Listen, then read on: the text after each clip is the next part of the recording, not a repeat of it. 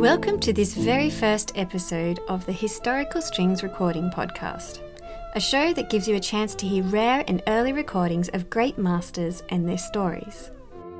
Hello, my name is Linda Lespets. I'm a violin maker and restorer in Sydney, Australia, and I'm also the host of another podcast called The Violin Chronicles, a show about the lives of historically important violin makers and their instruments. But today we have a different podcast, and telling this incredible story with me is my co host, Eric Wen.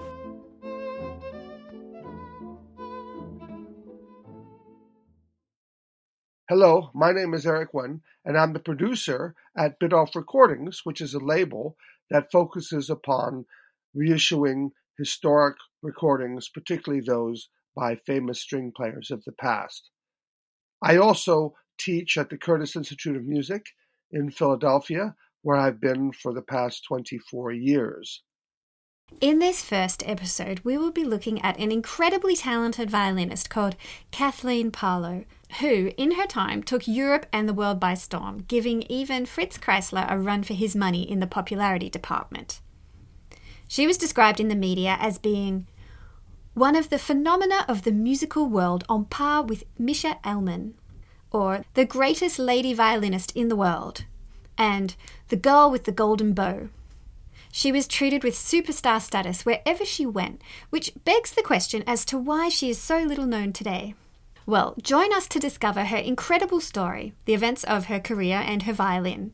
A violin which would eventually financially ruin one man and divide his family, we will take a closer look at high hat kicking breakdancers, militant fascists, scandalous theatre directors, impossible love, a score ripping composer, and all of this revolving around one of the world's most expensive violins and the incredible means one man went to get it into his hot little hands and then give it away. This is the story of Kathleen Parlow. And all of the pieces you will be hearing in this podcast are of Kathleen Parlow playing her violin.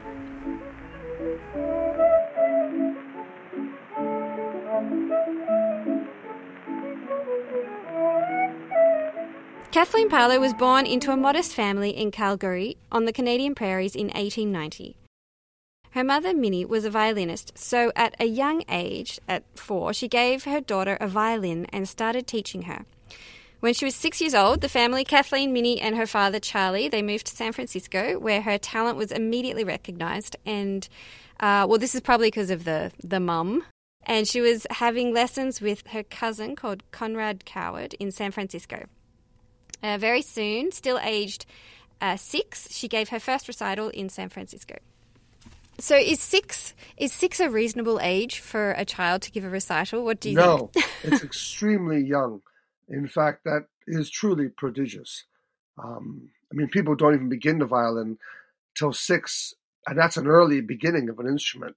Most people start around seven or eight, but to begin much earlier and to even be playing a concert at the age of six, that's really quite phenomenal. Yeah. So, with her burgeoning talent, she now started having lessons with Henry Holmes, who was a pupil of Louis Spohr, the well known German composer and violinist, uh, and he's a conductor, and who he's the man who apparently invented the chin rest. Uh, so, where would we be without the chin rest, really? He's attributed with inventing it. Well, Spohr was a fine violinist, German violinist. He was also a quite prominent composer.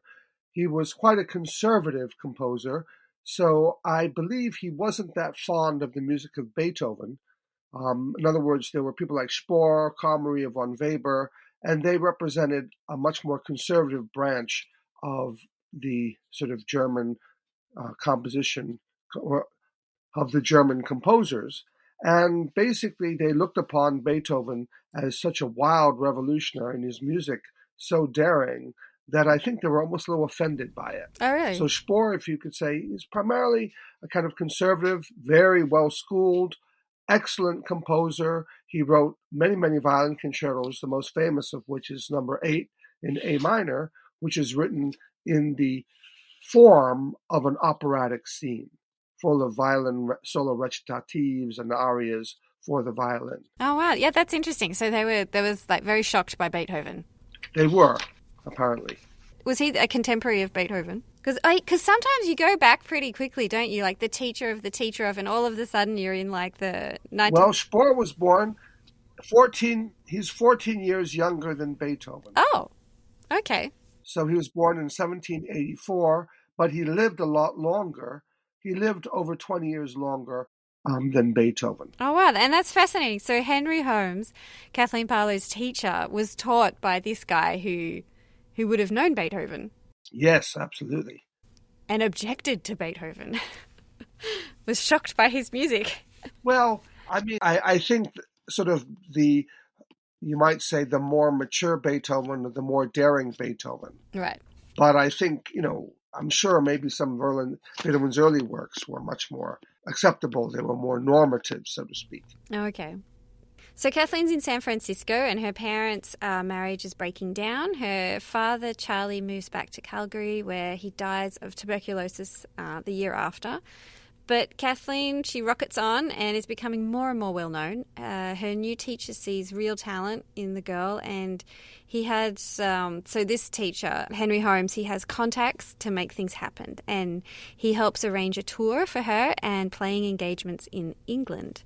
So for this to happen, Kathleen's mum, she's she's I'm getting stage mum vibes Yes, definitely. because she's still very still very very young. Oh, yeah. I mean, I, I can't believe she wasn't playing with dolls. You know, And this would have been a conversation between Minnie, Kathleen's mum, and the teacher. It probably wouldn't have been a conversation with her as a child. Well, no, maybe, probably not. You don't really choose much when you're six, seven. No, that's true. So the problem they have is that they have no money. So, so what do you do, Eric? You have no money. You have a prodigy. You exploit the prodigy by having them play and make an income for you, which is something that happens, unfortunately, to many, many talented musicians coming from, you might say, less well off families. They end up becoming the breadwinner. All their focus gets put upon these these kids, and so not only do they have the added burden of playing and making sure they keep up their playing well, but they also have the burden of making sure that they play well enough to make an income so that their families can survive. Yeah. I mean, that's a very familiar story, and it's a story that has more failures than winners, I'm afraid, because you do hear about the winners, you do hear about the Misha Elmans or the Yasha. Well, Heifetz is a little different because he had a more middle class family, but you do hear of Oscar Shumsky, for example, who I know, who I knew personally. He says, "Don't believe that these violinists that you hear about have a normal childhood. Behind every great violinist, there's always a mama or a papa." And um, I think he himself endured that kind of pressure, the pressure to somehow become the breadwinner, uh, or let's say the some the pressure to become a great violinist, primarily because he would serve as the breadwinner for the family. Well, if you think about it, you could say that violin playing in the early 20th century was very dominated by Russians, particularly Russian Jews. And one of the reasons for that was that in Russia, all the Jews were confined to an area known as the Pale of Settlement. In other words, a designated area that they could live in, but they could not leave that particular area. And basically, some very gifted young students could get into university or could go into a conserv- uh, conservatory. And one of the big examples was Misha Elman. And Misha Elman, you might say, left the Pale of Settlement to go study with Leopold Auer in St. Petersburg. And they had to get all sorts of permission to do that. Well, the success of Misha Elman, the global success, the international success, I think resonated so well with the people in the ghetto that they sort of saw, wow, this is one of our boys, and look what he's done. He's now playing for the crowned heads of Europe. So I think for them, they felt this was a way out. And if you think about it, the film Fiddler on the Roof, which is a famous musical and was adapted as a famous film, and basically that film, just the very title, talks about the fiddler on the roof. And the setting is in the Pale settlement, the Jewish ghetto in Russia. They're often subjected to random attacks by the Cossacks and all sorts of difficulties. But here, despite all that, you know, um, they managed to survive. And of course, the image of the fiddler, the violinist, is ex- exemplified, you might say, by Misha Elman, who literally grew up in the Russian ghetto. Yeah, and and Misha Elman, he'll he'll become he um he'll become important in our story. Yeah.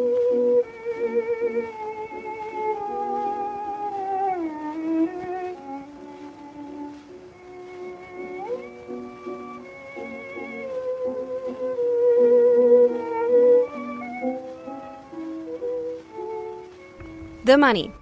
This is not a problem. There is a wealthy admirer called Harriet Pullman, Carolan, in San Francisco, and she pays for Kathleen and her mother to take the trip to England. And in 1904, at the age of 14, Kathleen plays for King Edward VII at Buckingham Palace. And then in the next year, in 1905, she and her mother they come back to England. Uh, this tour marks uh, the beginning of a life that she would lead for years to come of performing and playing. And so by the time she was 15, she was touring and playing with the London Symphony, and it was in a concert at the Wigmore Hall in London that she really shoots to fame. So is the Wigmore Hall is that is that still today an important place to play? Oh, extremely so. It's funny because the Wigmore Hall was originally called the Bechstein Hall, and obviously during the wars it became a much more uh, the, the, name was more neutralized to become less Germanic, and it became named after the street it's on, which is Wigmore Street. It was always a very important venue, but around the sort of 60s and 70s, it had declined a bit in its status because the South Bank had been built, and so the Wigmore Hall was a little bit relegated to a sort of a little second class status. But in the past 20 years or so, the Wigmore Hall has catapulted to fame again, and it's today one of the most distinguished halls in London. Right. Okay. And this is this is pre-war, so it's it would have been called Bechstein. Okay, so it would have been called the Bechstein Hall when she played. Probably. Oh yeah, definitely. So the Bechstein Hall was, I think, first opened in 1901, and it was built by the piano manufacturers, the German manufacturers, um, Bechstein, hence the name. And after the First World War, I believe it was changed to a more neutral sounding, less Germanic name, and it adopted the name of the street that it's currently on, which is Wigmore Street. Incidentally, the first concert at Wigmore Hall was actually performed, was a violin piano recital performed by Eugene Ysaÿe and Federico And then one night in London, Kathleen and her mother went to another concert of another child prodigy called Misha Elman. And he was, so he's the fiddler on the roof guy. And he was almost exactly the same age as Kathleen. He was just a few months, uh, there's just a few months difference between them.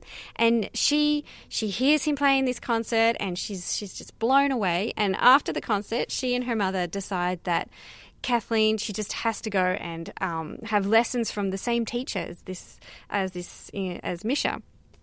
So the only thing, only little thing about Misha Elman's teacher is that he is in Russia, and as far as anyone knows, no foreigners study in the St. Petersburg Conservatorium, but that is about to change. Definitely no ladies. So Kathleen and her mother had arrived in England with three hundred dollars raised by their church in San Francisco, and this was it, it, just wasn't enough to get them to Russia and to the conservatorium where the famed uh, Leopold Auer was a professor. But get there they would because Kathleen's mum, Minnie, still had a few tricks up her sleeve. She went and petitioned the Canadian High Commissioner uh, so she must have been. I feel like Minnie. She must have been very persuasive. Like there was nothing was getting no, in between, you know, her daughter and this forceful career. A task to be a force to be reckoned with. Certainly. Yeah, she's like, uh, we'll get to England. We'd have no money. Not a problem. We're gonna we're gonna get this teacher. He's in Russia. Not a problem. No foreigners. It you know it doesn't it doesn't seem to be a problem for her. No no girls. Not a problem. No foreigner has ever studied in this St Petersburg Conservatorium. Not daunted. They're off. Amazing. Uh, they go. So to pay the costs, travel, Minnie managed to get a loan from Lord Strathcona, the High, the Canadian High Commissioner. And from there, and from there, mother and daughter travel to Russia. And in October of 1906, Kathleen becomes the first foreigner to attend the St. Petersburg Conservatorium. And in her class are 45 students, and she's the only girl. And we have to remember uh, this is pre revolutionary Russia, so there's still the Tsar Nicholas II at this point. Yeah, she's mixing in, in that set. So it's an interesting place to be as a musician because you're frequenting the Oh, yes. sort of the, the upper classes, uh, but you can come from from nothing and arrive there. Uh, her professor was the famed teacher Leopold Auer, who had a knack of discovering talent. Leopold Auer was actually a Hungarian violinist, and he was trained in Vienna, and he also studied with Joachim. And what happened was Russia has always had a sort of love for the violin, and they employed many people to teach at the conservatory because they really embraced Western culture. They had a number of important French violinists come, but their big, you might say, catch was to get Vieuxtemps, Henri Vieuxtemps, to teach for a number of years at in St. Petersburg.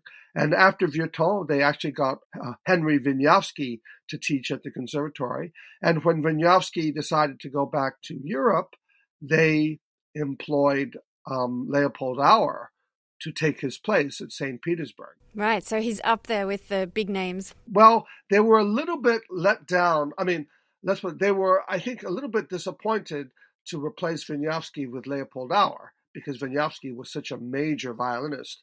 So he had a, initially a little rough time, but he was adored by Tchaikovsky. And Tchaikovsky loved Auer's playing, dedicated a number of works to him, including the famous Serenade Melancholique, and wrote a, lot, a number of ballet scores, which Leopold Auer played the solos for. But of course, they had a big rift when Tchaikovsky wrote his violin concerto for Auer, because Auer said it was unplayable.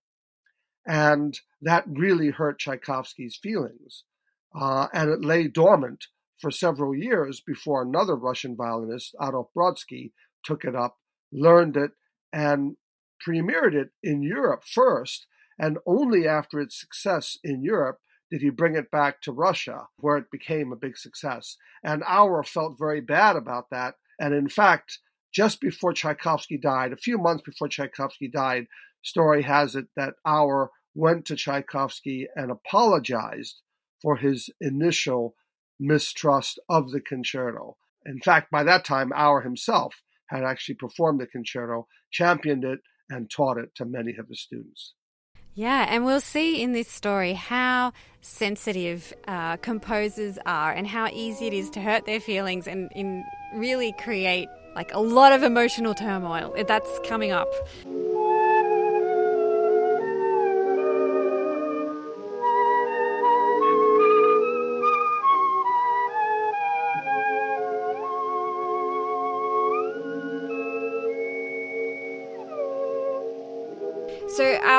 Like he might not have been their first choice for re- replacing, but he did have a knack of finding star pupils. That is something that we see, that I see in the conservatorium. Every now and then, you have a teacher who's very talented at finding talent. Absolutely. And I know in Australia you had one very uh, distinguished um, teacher who I think now has been poached by uh, the Menuhin School in, in England. Yes, and we're not going to talk yes, about that. We won't. Because it's must a, be a sore point. but we do see we do see him every now and then when he comes back. So Along with Elman and Efrem Zimbalist, Parlow becomes one of Auer's star pupils, and Auer was so taken with her playing that he often called her Elman in a skirt, which I think is supposed to be a compliment. And in Auer's biography, he writes, he says, It was during this year that my first London pupil came to me, Kathleen Parlow, who has since become one of the first, if not the first, of women violinists. And that he says that in his biography, My Long Life in Music. So Every year, Auer had a summer school in Christiania, which is Oslo today, and Parlow spent her summers there and became a great favourite in Norway, which leads us to the next and perhaps one of the most marking uh, events in her career and life.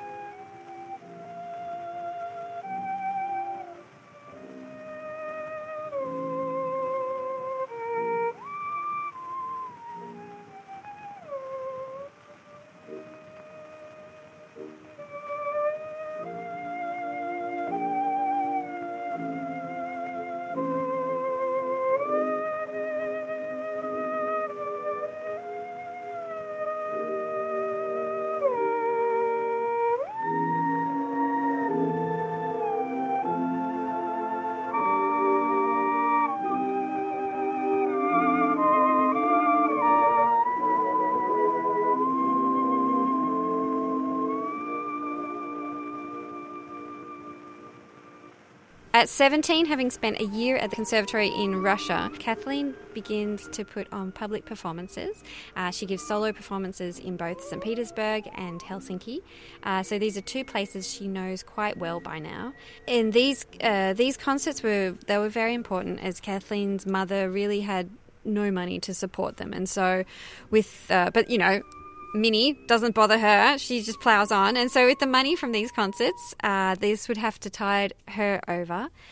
From letters that I've read, they were living in like at this small apartment, and then another friend writes, you know, um, this other person they've been saying you live in a tiny little place but i'm not going to spread that rumor and and so it was a it was a thing on the radar that they didn't have much money and they were scraping by and they were like frequenting people of uh, much more wealthier than they were. So they were sort of on the fringes of society, but with her talent, that was sort of pushing people wanted to know her. So she makes her professional debut in Berlin, and then began she begins a tour of Germany and the Netherlands and Norway.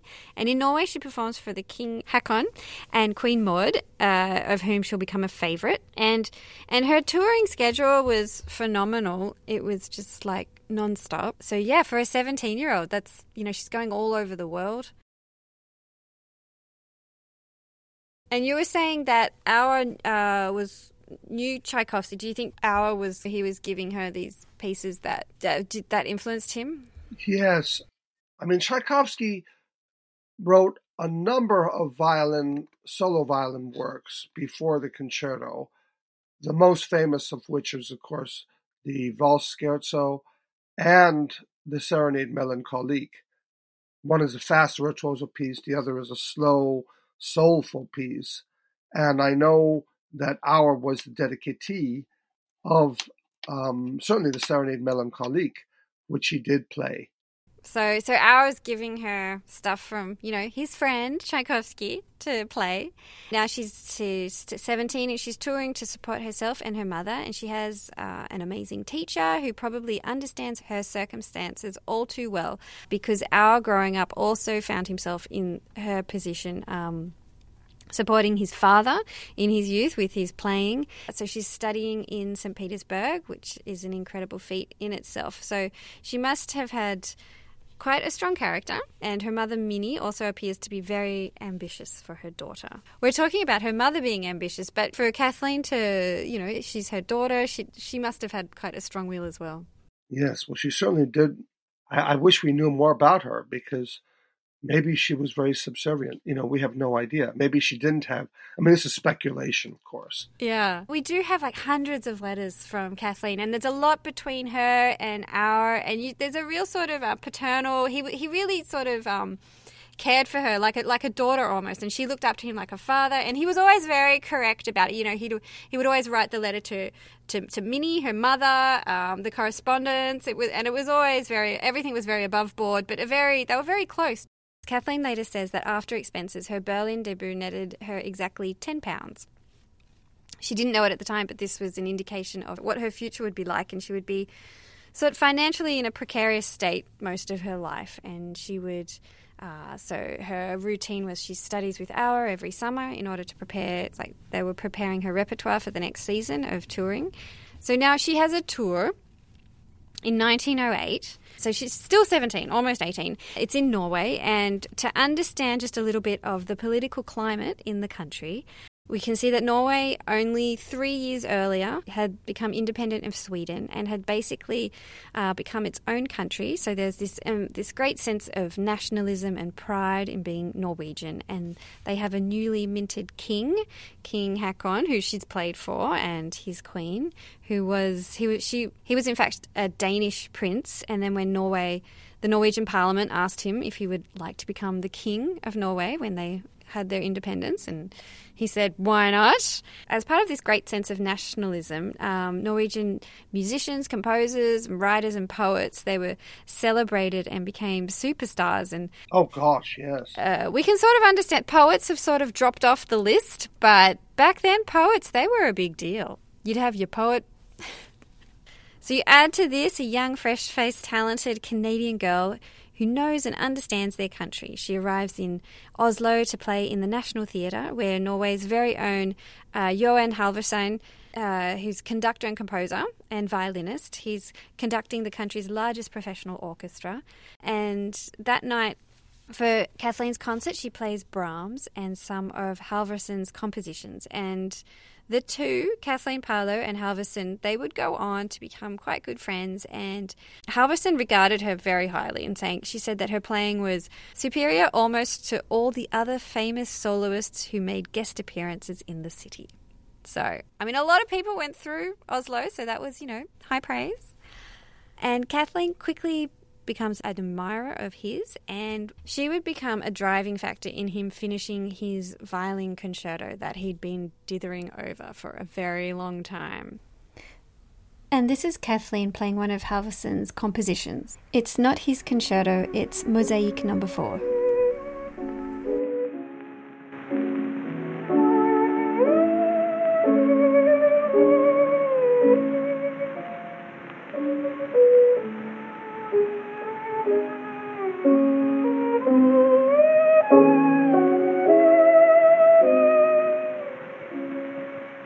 So back to the theatre, and it was a magical night with the romantic music of Brahms to make you fall in love, and everyone did, just some more than others. And to finish off, there's music from their very own Johan Halvorsen to celebrate, um, you know, a Norwegian talent. So Kathleen plays her heart out, and when the concert ended, the crowd goes wild, and the 17 year old soaks up the thunderous applause. She's holding on tight to her violin as she bows to adoring fans. Tonight, she is the darling of Oslo. In the uproarious crowd stands a man unable to take his eyes off this young woman. Her playing has moved him, and her talent is unbelievable. This man makes a decision that will change both their lives forever. So Einar Bjornson had fallen head over heels for the 17 year old Canadian there and then. She would turn 18 in a few months. And in that moment, he decided to give her the most beautiful gift she would ever receive. So, who is Einar Bjornson? So, what we were saying, poets. Poets are, are less of a you know a hotshot today, but Einar was the son of a very very famous poet. He was a Norwegian businessman and son of one of the most prominent public figures of the day, Bjørnstjerne Bjørnson, who is a poet, a dramatist, a novelist, a journalist, an editor, a public speaker, and a theatre director. Five years earlier, in 1903, he was awarded the Nobel Prize for Literature, and one of his poems, called Yes, We Love This Land, was put to music and is the Norwegian national anthem uh, up to this day. So you could say he was kind of famous in these parts, and his personality alone would have easily filled a concert hall, that one in Oslo. Einar's father here, we're, talking about Einar's father. He's the poet. Einar himself doesn't appear to have written any poetry, and this so this situation could have been just fine. Uh, the whole infatuation, love at first sight thing, except for a few things that put a spanner in the works.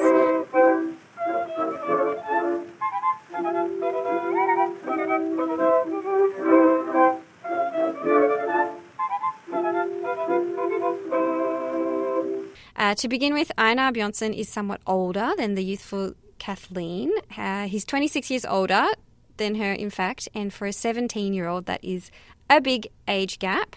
So he's 45. But that aside, there is a problem that he's also married and has two children. His daughter is actually almost the same age as Kathleen. She's 16, but he doesn't really seem to see that. All he can see is this violinist and her talent, and he's been just, he's besotted, and he's going to make a grand gesture.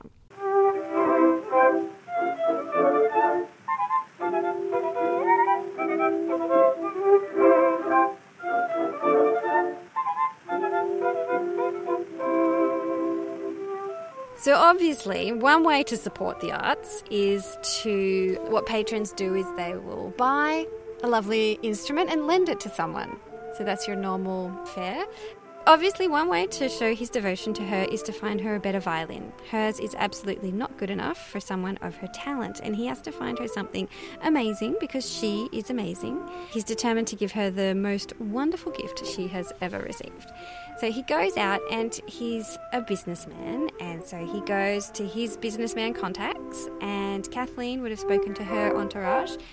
I imagine, and Einar finally finds a violin worthy of Kathleen's virtuosity, and it happens to be one of the most expensive violins on the market in 1908, and it's a 1735 Giuseppe Guarneri del Gesù violin. Mm. It had previously belonged to great violinists such as Giovanni Battista Viotti and Pierre Baillot.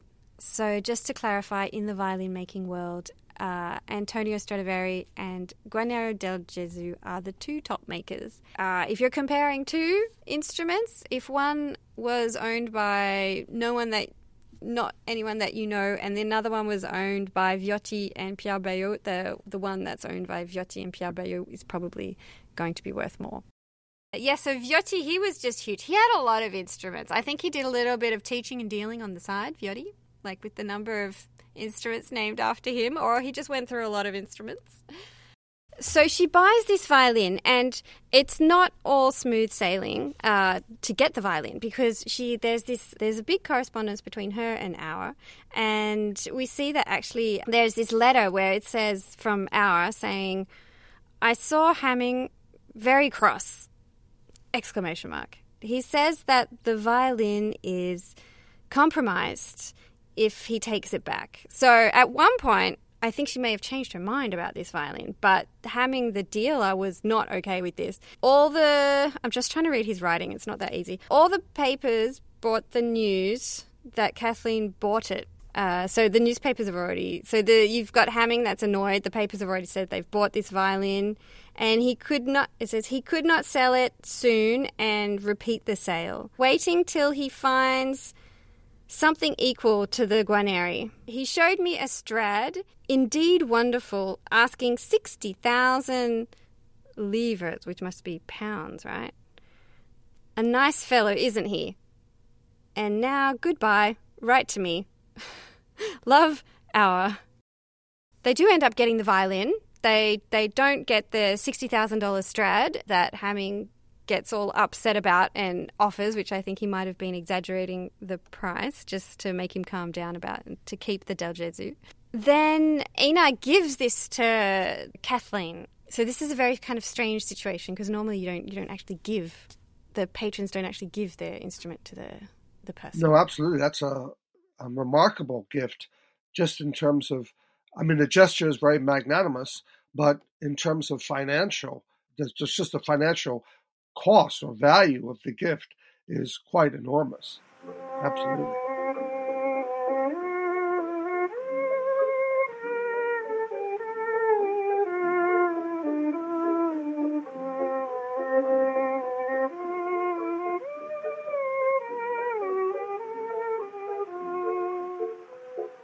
And so, really, after only knowing her for a month, Einar, he he transfers this money into her account, and she travels. Uh, Kathleen travels to Germany to the Hamming workshop and purchases uh, her Del Gesù violin for two thousand pounds. And in today's money, according to an inflation calculator, that is three hundred thousand pounds, almost four hundred thousand US dollars, more than half a million Australian dollars, which at the time was a lot for a violin as well. So we're not I mean, I, today you'd be kind of happy to buy a Gesù for half a million, but then it was it'd be a bargain. So it's interesting. This like he buys this this young violinist. It's a very expensive present, and it's a, and it's a grey area, and it's fraught with debate ethically, really. And I feel like today musicians find themselves sometimes in this position where they're sort of indebted to the to um, a benefactor. It's almost feudal. I, um, I feel because at the same time you're very happy that they're lending it to you, but got to keep an eye on if it's a healthy relationship. To to get the money, he had to get you know half a million you know, pounds pretty quickly. If you remember, Einar's father was a very famous poet who'd won a Nobel Prize in literature, and part of the prize is that you win a large sum of money. And so, what does Einar do? He goes and asks dad. So he asks, he borrows, he borrows most of the money actually. Goodness knows how he convinced him, but you know, he's a businessman. And also for the remaining, he's married, remember, and he's married to, actually to an heiress. And he takes a bunch of her her dowry money and transfers this to essentially a teenager he met a month ago. The purchase of this incredibly expensive violin attracted it attracted the attention of the press internationally, but journalists never really questioned the fact that this this gift was given to a young woman by a by an established family man. So everyone was just like, "Oh, isn't it amazing?" Because normally in this circumstance, people don't often give the instrument you buy it as an investment and you'll lend it to someone. I think I've heard of like very few, a very few cases of things being gifted, but actually, normally your standard practice is to, to lend it to people. And most people playing on Strads, that's that's what it is. It's someone's lent it to them. How would you feel about someone giving a three hundred thousand pound instrument to your daughter, who's a teenager? Well, I'd be. I mean, I just hate the sort of obligation that would involve, because on one hand, it is a very wonderful gift if it is a gift, but you almost expect that there is some expectation in return, don't you? Yeah, it's like he's bought her almost. Kind of. So Einar, as, as I mentioned, he's he's from a well-known Norwegian family.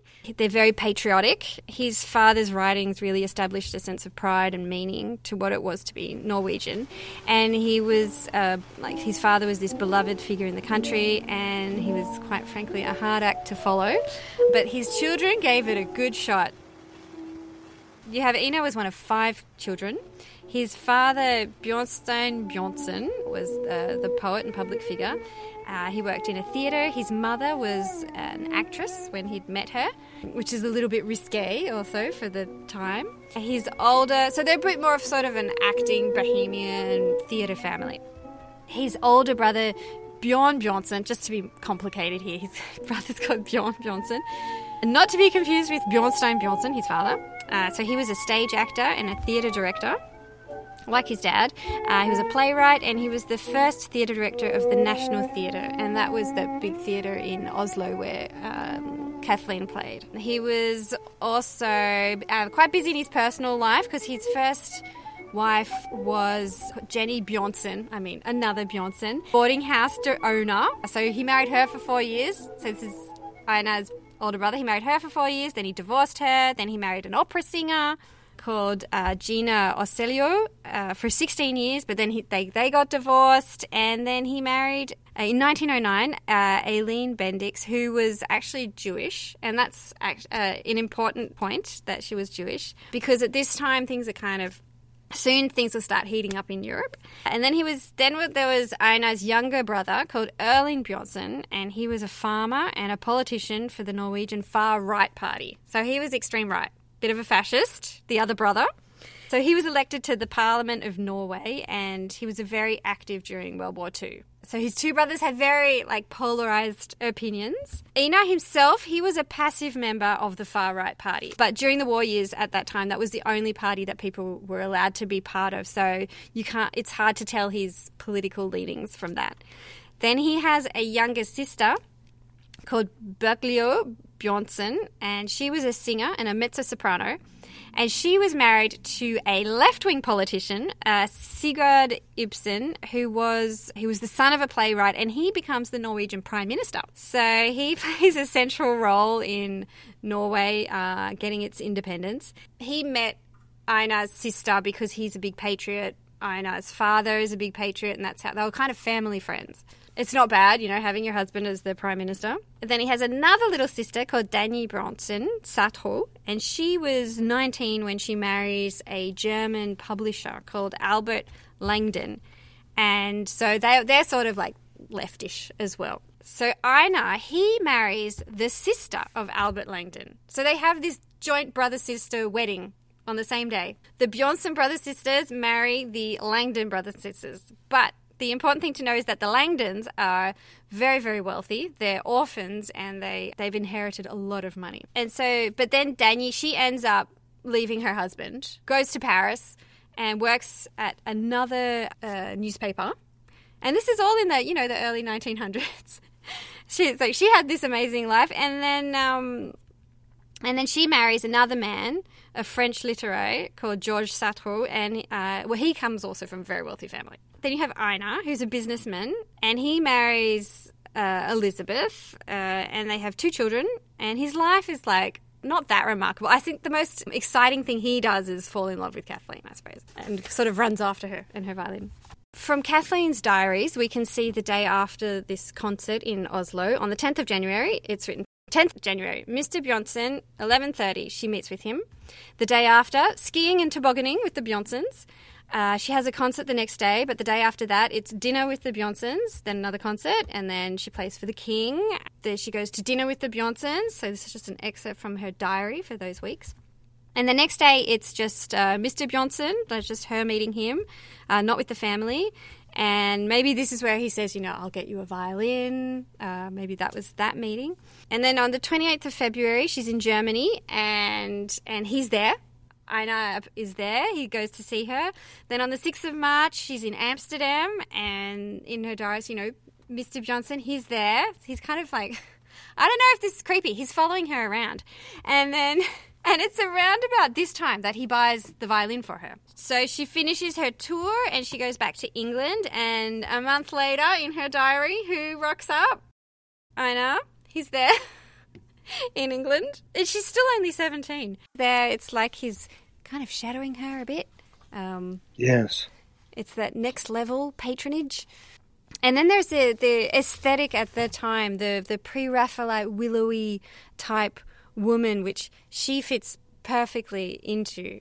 And Kathleen, if you if you see Kathleen, it's kind of like John William Waterhouse. His paintings. There's women in these long, flowy robes with flowers in their hair and long, willowy postures, and they're they're often like you know they're flopping about on something, like a chair, or there's this one holding this pot of basil. Um, and then, oh, there's that famous painting, The Lady of Shalott, where you've got this woman f- float. Is she is she dead? She's floating in the water with her hair and, and all this fabric and flowers. And uh, in a promotional article, there was this quote from a review in the Evening Sun.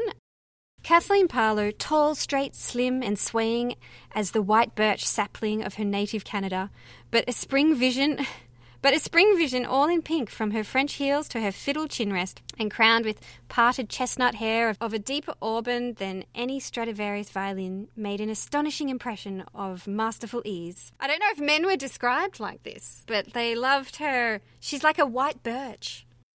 Well, she very slender. She had beautiful long hair. Um, she was very thin, very fragile, and I think she sort of exemplified this pre-Raphaelite beauty, basically.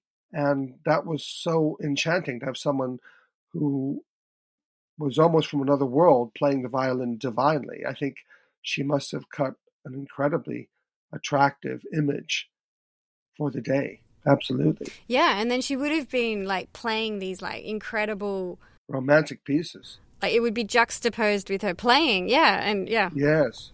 So she was this real absolutely uh, William Waterhouse figure with her violin.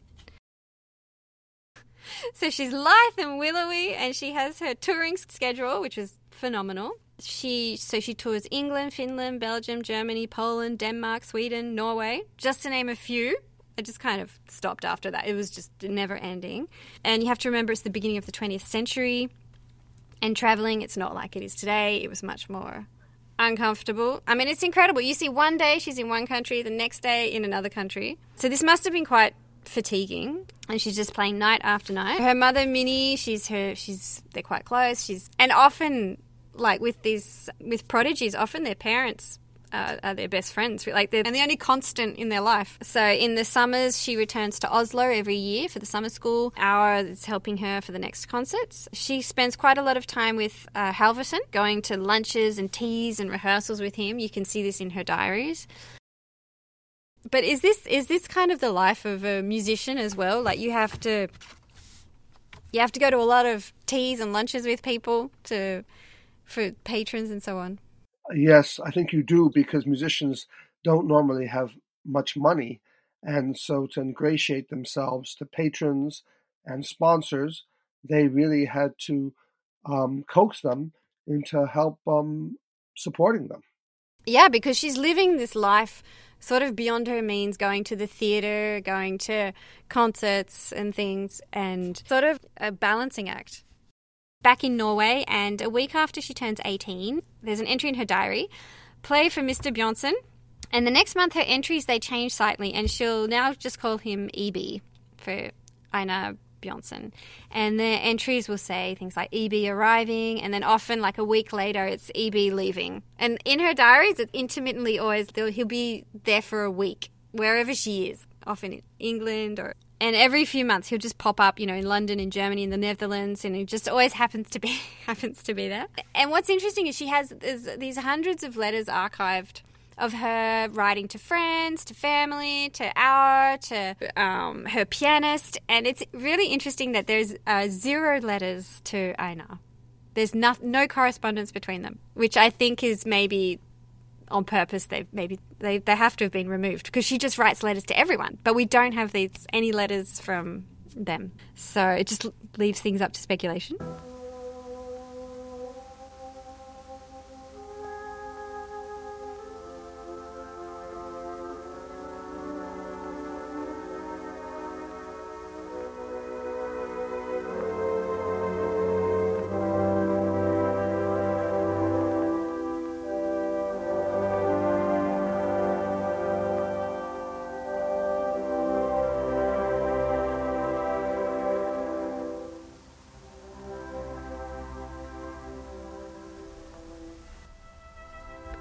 This brings us to the end of part one in the story of Kathleen Parlow.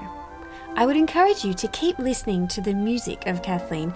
To do this, Biddulph Recordings have released two CDs that you can listen to on Apple Music, Spotify, or any other major streaming service. You can also buy the double CD of her recordings if you prefer the uncompressed version. I hope you have enjoyed her story so far, but stick around for part two to find out what will happen with her career, the violin, the man who gave it to her, and the mystery behind a missing concerto that Kathleen would in part help solve after her death. Goodbye for now.